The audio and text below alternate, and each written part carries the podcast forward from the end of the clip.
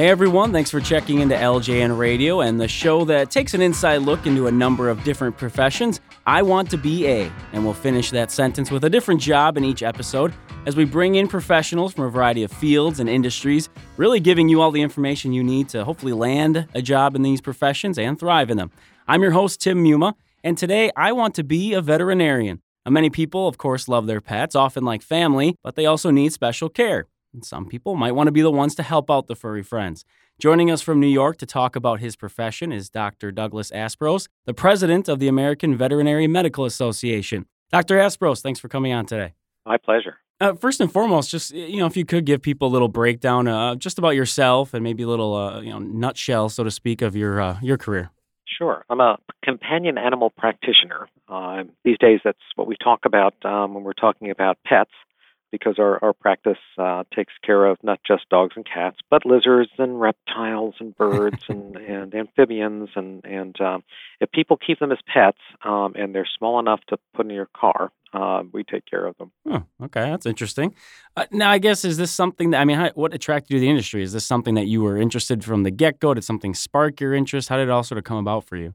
It's probably hard to know uh, because I've been in, interested in being a, a, veterinarian since I was really young. Mm-hmm yeah, I've always loved animals, even though I grew up in in Queens, New York, and I'm in a small apartment.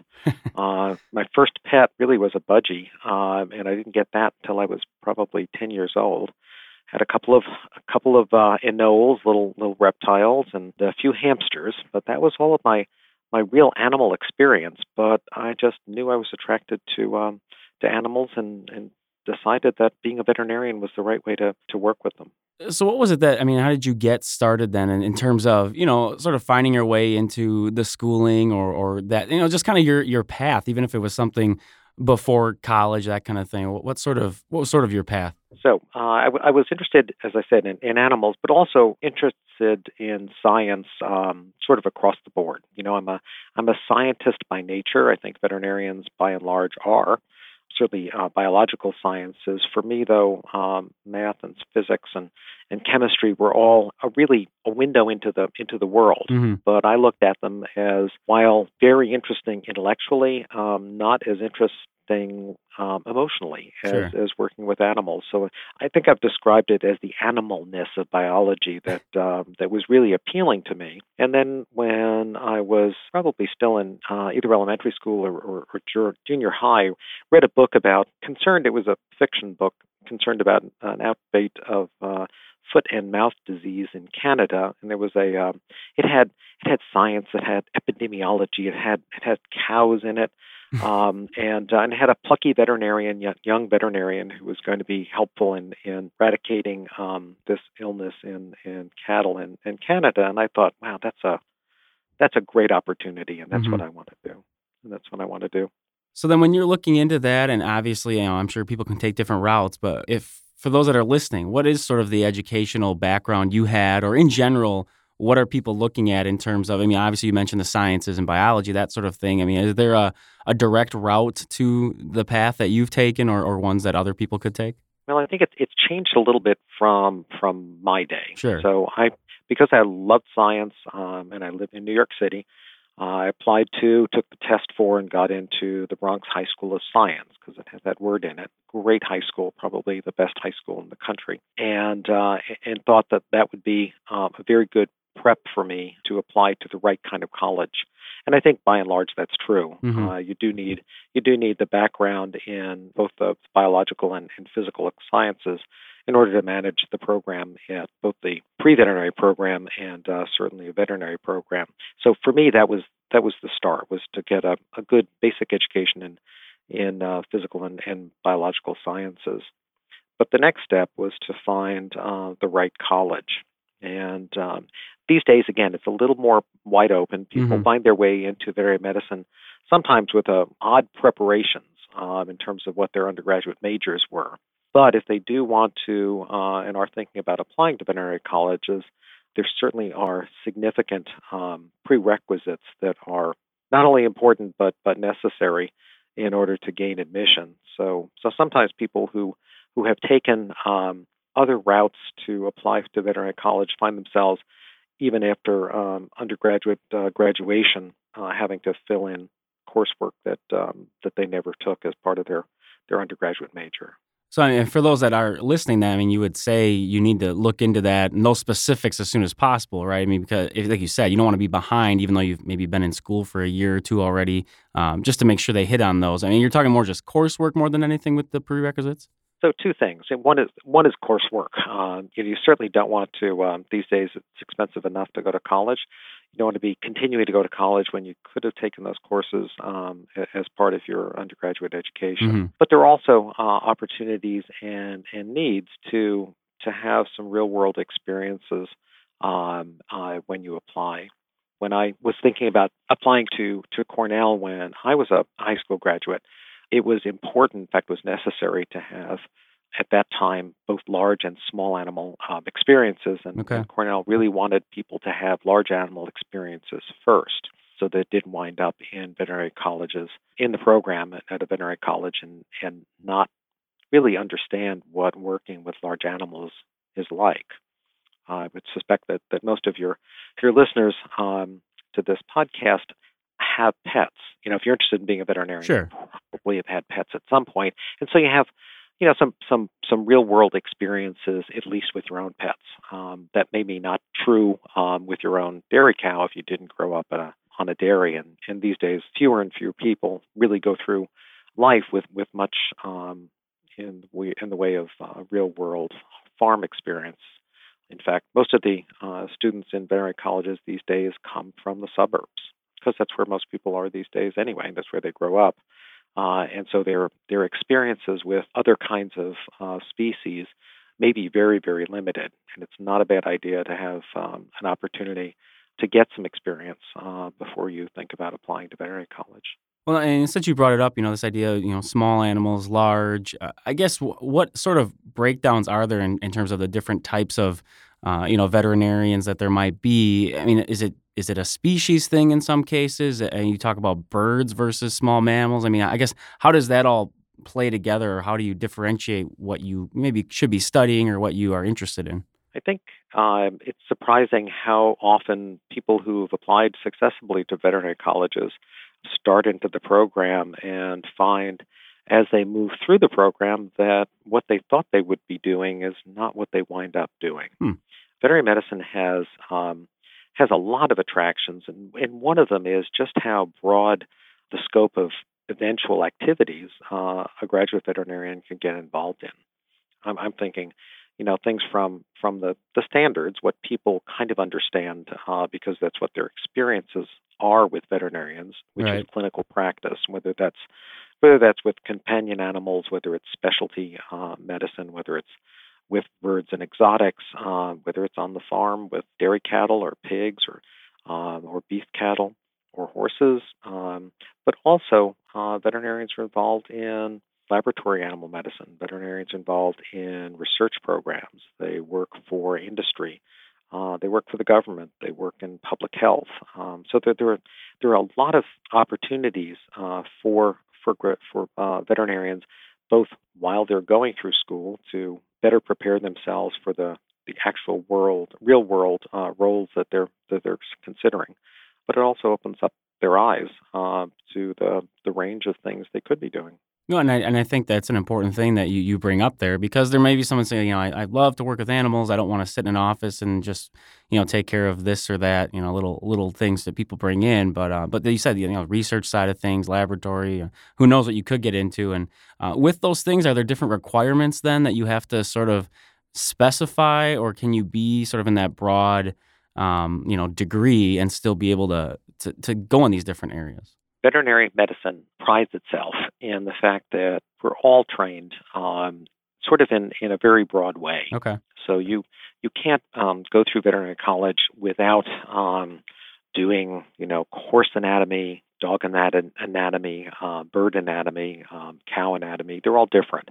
The diseases of, of those species and and different uh, requirements um, in treating them, and you can't go through the programs without um, having real world hands on experiences uh, with a broad range of species.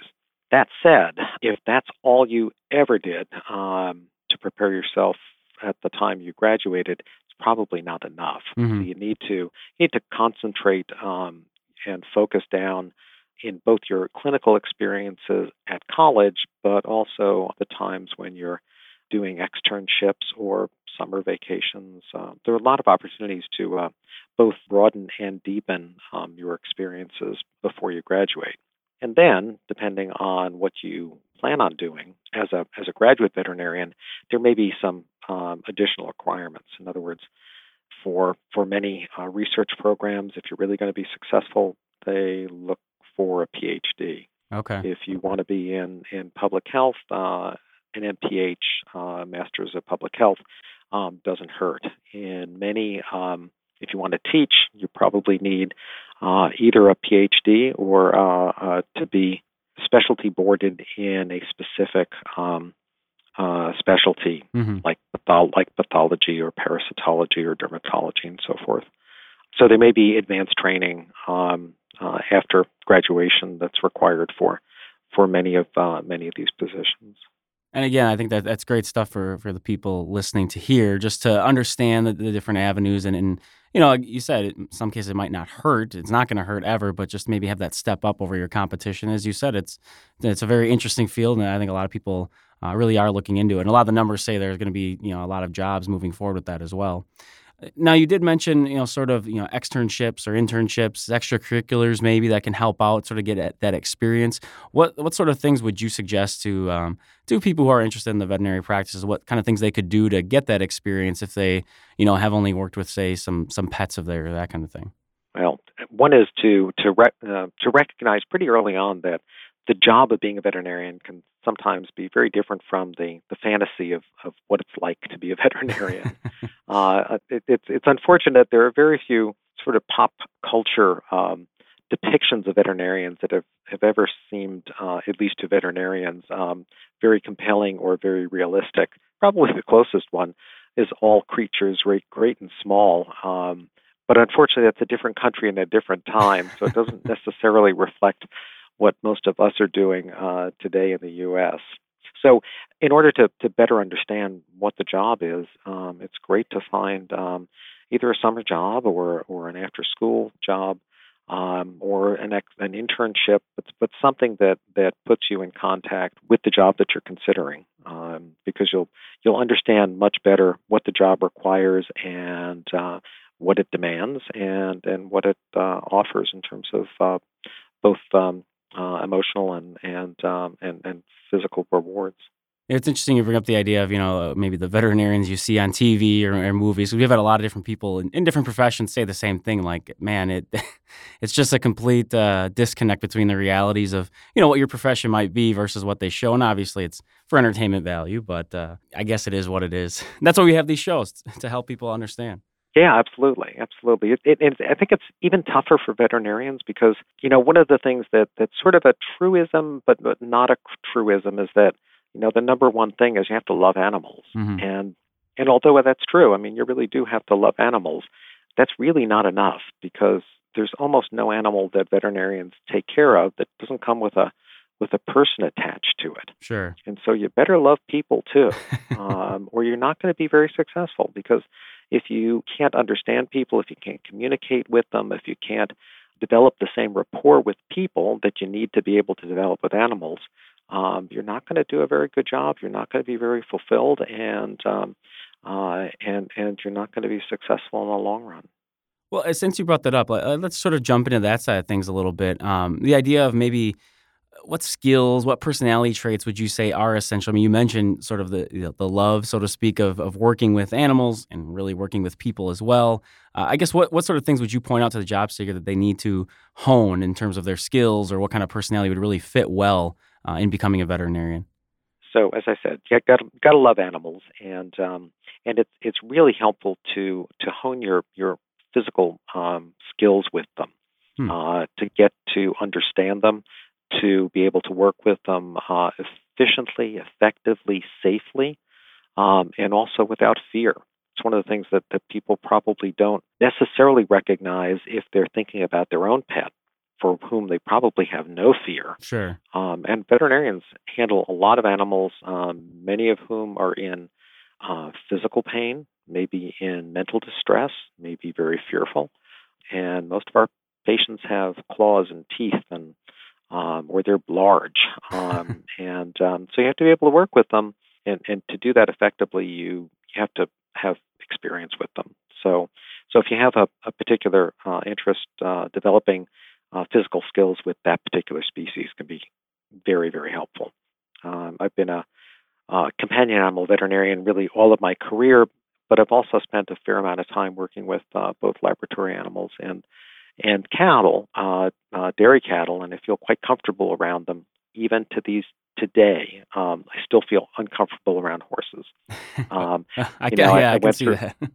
I went through school, you know, did all of that. Uh, and in fact, I was at the, uh, I was down in Lexington this weekend um, uh, visiting uh, stud farms and, and attended the, the Kentucky Derby. Sure. But um, and the animals are beautiful, but they're large, and and I just don't have the I don't have the the background with them uh, to be comfortable around them. So you need to have that sort of direct skill. You need the physical skills. Um, most most veterinary jobs, um, uh, unless we're talking about policy development, uh, if they do, uh, if it doesn't involve, involve working with animals, um, uh, there are there's a physical skill set that that's necessary. So it's you know you can't be a surgeon if you don't have you know the the right hands. So so you can actually, you know, practice and, and, and build up that kind of manual dex- dexterity. Veterinarians need to be able to think critically. And um, while that's important in probably any job you can imagine, um, veterinarians um, operate, uh, at least in clinical environments, in a way that I always characterize as being um, uh, too little information, too little, too few resources, too little money, too little time, and you still have to make decisions. Mm-hmm. You know, you still have to move on. Um, and so you don't get um, you don't get two hours to think about something uh, because you've got you know three other clients in the waiting room. Um, and so you need to be able to um, to have that kind of skill set, which is um, the ability to to make decisions and and move on.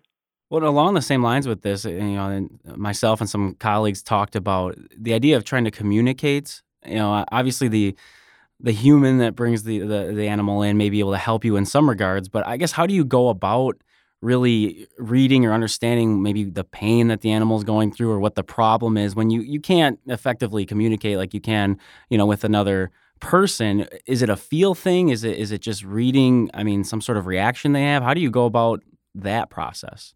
Well, that that's part of when I said you need to have the experience with the species mm-hmm. that, that you're working with. You know that it's not quite an innate ability. Um, it really isn't a learned skill. Uh, we, you know, we've we've become more and more aware, um, both on the on the human medical side, but also uh, lately on the veterinary medical side, about how important communication with people is mm-hmm. are, uh, and and that in fact that is a learnable skill set. You can practice it. Um, you can see videos that that let you understand what's going on in somebody else's um, head, and you can listen more effectively uh, to know what they're telling you and, and what they're looking for back from you. The same thing happens with animals. and of course, it doesn't happen, you know, quite with verbally, uh, although it may be orally. I mean, they may do something, right. say something, or or growl, or but but but things like you know ear set and and um, mouth set and and uh, um, you know what their their physical um, you know body language is um, is telling you things, and um, and you need to you need to learn to to listen to those those uh, those cues and pick them up. So that it's important to if you go to a lot, of driver's school, they talk about seat time as being really important. Mm-hmm. You know, you can you can learn stuff online, you can watch videos, but but at the end of the day, you need enough time in that seat to put it in practice. Sure. So so I think for for um, for people going through a veterinary program or pre-veterinary program, uh, the more time you have to develop those skills, the more seat time you have, the better. Uh, but it's also um, important to have didactic and and um, real world experiences focused on training you to make the most of the information that, that you get from the from the environment.